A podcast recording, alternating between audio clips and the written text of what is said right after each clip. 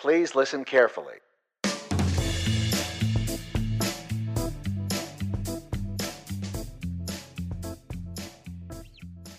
Salutations, toppers, and welcome to episode 95 of the Turn of Phrases podcast.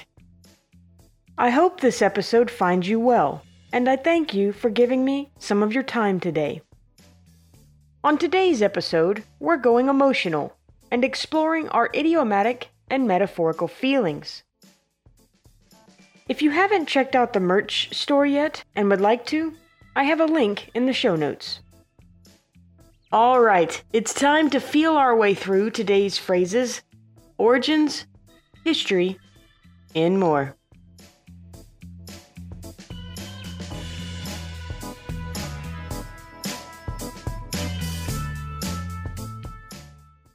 First up today is like a dog with two tails, which means delighted or extremely pleased. This one has to do with the fact that a happy dog wags their tail and typically the faster it wags, the happier the dog is. The two tails part alludes to the idea that if a dog is wagging its tail hard enough, it might sort of appear that the dog has two tails. Now, the original version of this saying was as proud as a dog with two tails, and it's relatively new, at least compared to some of the phrases we look at. The first use in print I found was the Edwardsville Spectator, a newspaper from Edwardsville, Illinois. On January 21, 1826, the following was included in an article about two opposing political groups.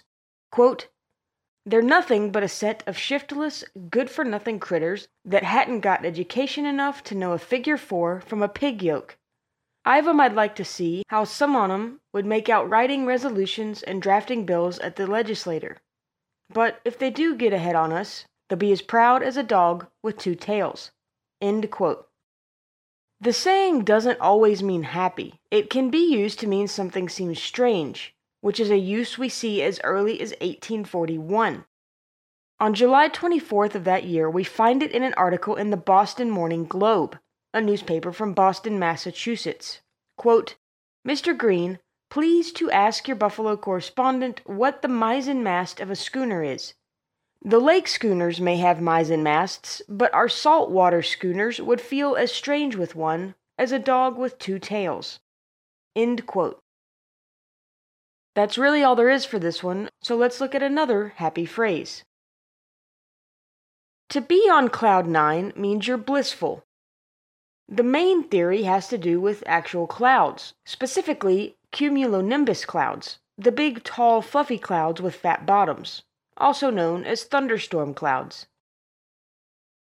In 1896, an international meteorology conference took place in Paris in order to establish uniform cloud classifications.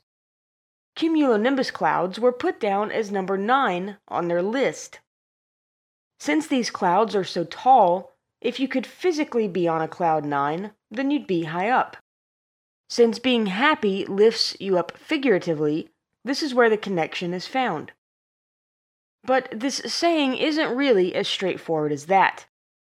People have also used other numbered clouds, most notably 7 and 8, in similar sayings. The saying may mean happy now, but its roots can be found in more of a dreamy meaning. I touched on the saying cloud cuckoo land in episode 32, which was the precursor to calling someone cuckoo, and goes back to the 4th century. I couldn't find anything specific about Albin J. Pollock, but he wrote The Underworld Speaks in 1935. It was a dictionary of slang and included this definition of Cloud 8 quote, befuddled on account of drinking too much liquor. Since someone who is drunk might act in an absurd way, we can draw a similarity to Cloud Cuckoo Land, the long ago beginning of calling someone crazy. In August of 1946, an article in the Oxnard Press Courier, a newspaper from Oxnard, California, included the first known idiomatic use of Cloud 9. Quote, I think he has thought of everything, unless the authorities pull something new on him out of Cloud 9. End quote. Another slang dictionary, the Dictionary of American Slang, was first published in 1960, and it defined Cloud 7 as, quote, completely happy, perfectly satisfied, in a euphoric state. End quote. One theory for this usage is that it stems from the saying seventh heaven, which is the highest level of heaven, and is also used to say extreme happiness. So, why is Cloud 9 the most popular cloud of happiness? Most likely, it's due to music. Popular singing group The Temptations had an album called Cloud 9 in 1969. And English musician George Harrison also had an album called Cloud 9, which was released in 1987. Honestly, the history of the saying is a bit up in the air, but I predict it won't leave the vernacular anytime soon. So let's move on. Toppers, I actually have five more sayings for you today, but they're all turn of phrases tidbits.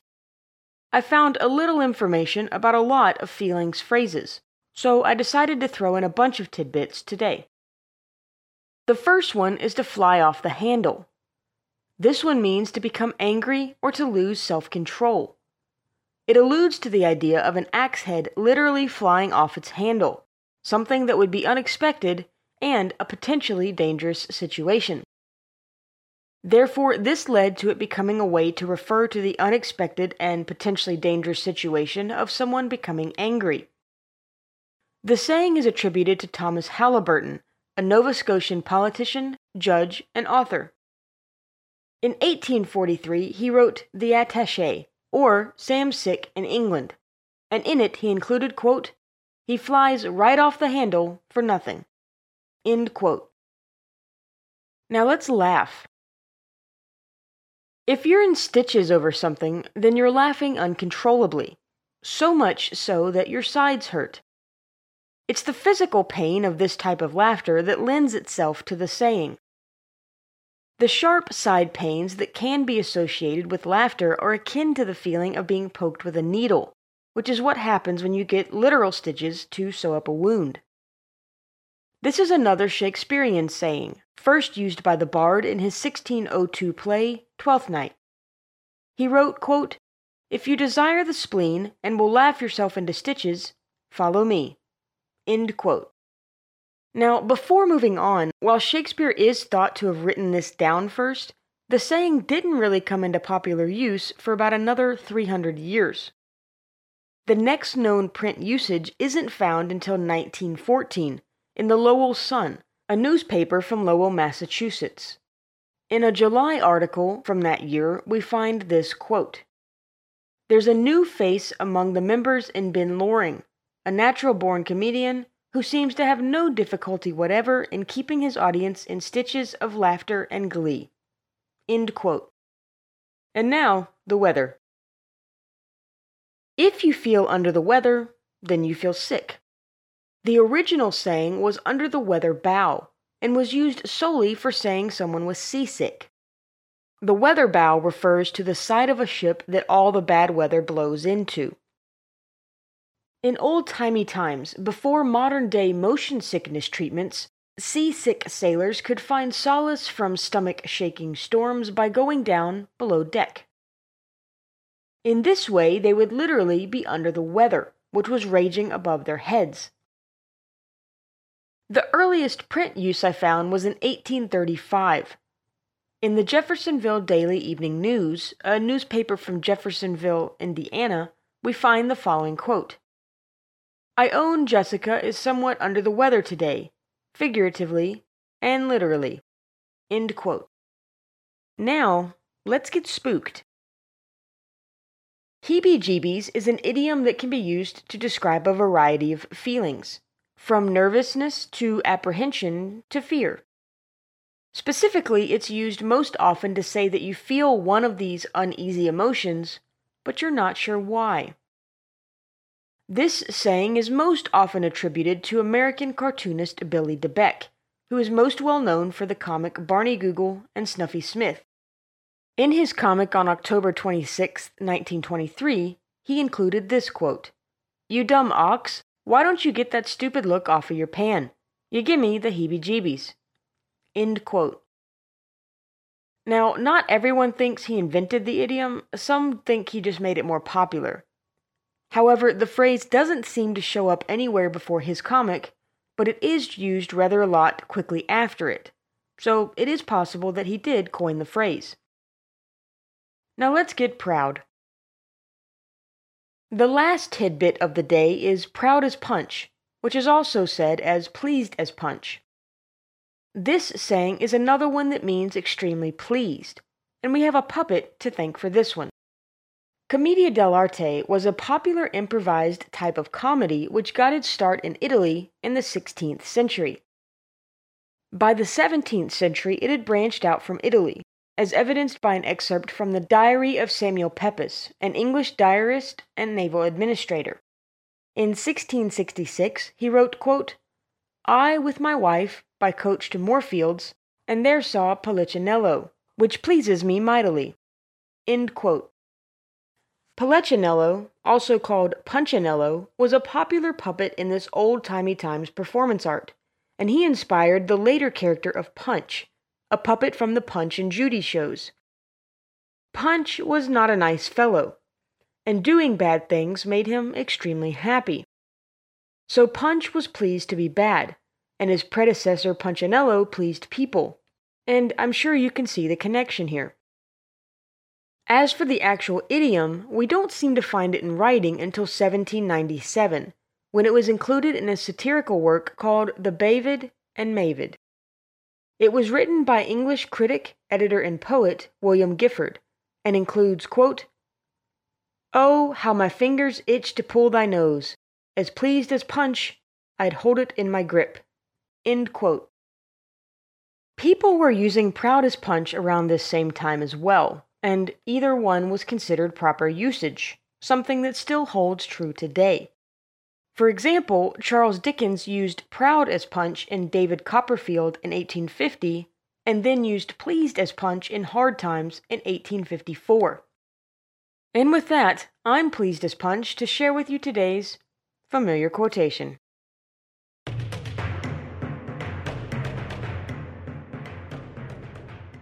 Toppers, Today's familiar quotation is from Helen Keller. Quote, the best and most beautiful things in the world cannot be seen or even touched. They must be felt with the heart. End quote. Thank you, Miss Keller, for giving us today's familiar quotation.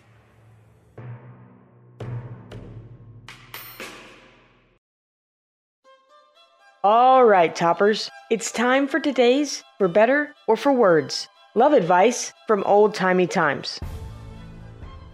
Remember that this advice is over a hundred years old, and I'm sharing it for entertainment purposes only. Now, let's hear from the ladies first. Don't tread on your husband's metaphorical pet corns. There are plenty of other people who will do that. You needn't help. And now for the men.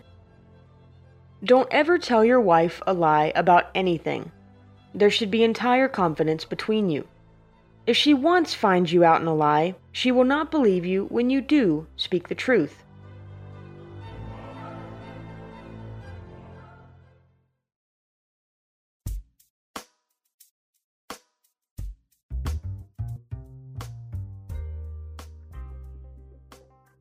All right, toppers, that's going to do it for episode 95. Thank you for lending me your ears today to turn some phrases. As I always do, I hope you enjoyed the episode and that you learned something along the way. Check out my website, turnofphrases.com, to find out information about the show's social media, for details about the music I use in the show, and much more. If you had a good time listening, please consider subscribing or leaving a rating and review. Also, if you know someone who'd enjoy the show, please tell them about it to help spread the word. Thanks again for listening to the Turn of Phrases podcast, researched, written, hosted, and produced by me, Brisky. Until next time, toppers, thanks for listening. You make me as happy as a dog with two tails. Toodaloo.